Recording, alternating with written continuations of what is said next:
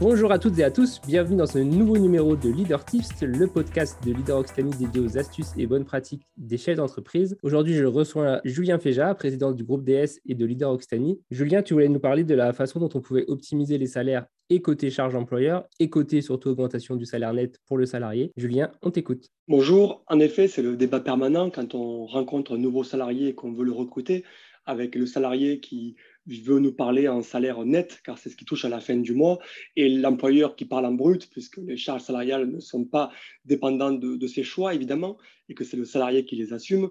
L'idée est de voir comment, selon les situations, on peut optimiser le net versé sur le compte du salarié, tout en limitant le coût complet final, donc le brut plus charge patronale, que l'on peut imaginer pour l'employeur. Pour ça, il y a le salaire brut classique, Déjà, un premier aspect peut être euh, intéressant sur le temps de travail, puisque le temps de travail légal de 35 heures peut être complété d'heures supplémentaires permanentes. On peut par exemple imaginer un contrat en 40 heures pour travailler 8 heures par jour. Et ainsi, les 5 heures supplémentaires faites par semaine en permanence vont avoir des déductions en tout genre. Les lois TEPA de Nicolas Sarkozy à l'époque déduisaient tout, les charges salariales, patronales et les impôts. Actuellement, cet avantage-là ne concerne que le salarié puisqu'il va être avec un allègement d'impôt sur le revenu sur ces cinq heures-là.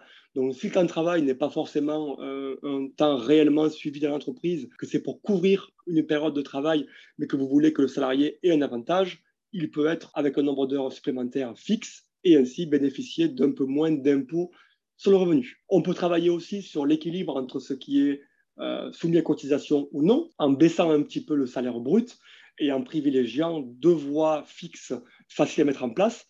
La première est l'indemnité trajet-travail, ou ITT, où on peut donner à un salarié un montant fixe qui paye son trajet du domicile au lieu de travail, avec un montant fixe qui peut être de 50, 100, 200 euros selon la distance que le salarié parcourt au quotidien, et c'est une cotisation pour l'employeur et pas soumis à un impôt pour le salarié son net peut ainsi être augmenté à coût réduit. On peut aussi au quotidien prévoir des paniers repas en renonciation du titre restaurant si le salarié a des titres restaurants. Ce panier repas a différents plafonds qui sont sur le site de l'URSSAF. Un plafond qui est le plus facile à atteindre de 6,80 euros par jour, qui est sans cotisation sociale ni impôt pour le salarié, et donc intéressant dès lors que le contrat prévoit les mentions prévues pour le SAF, mais assez facile à mettre en place. Si le salarié se déplace régulièrement, on peut aller à 9,50 euros ou même 19,40 euros par jour, toujours sans cotisation ni impôt. Et là, le salarié peut vraiment s'y retrouver. Bien sûr, selon la phase de vie du salarié, s'il souhaite emprunter ou maximiser ses cotisations retraite ou chômage en vue d'un projet, évidemment que le salaire brut reste la clé.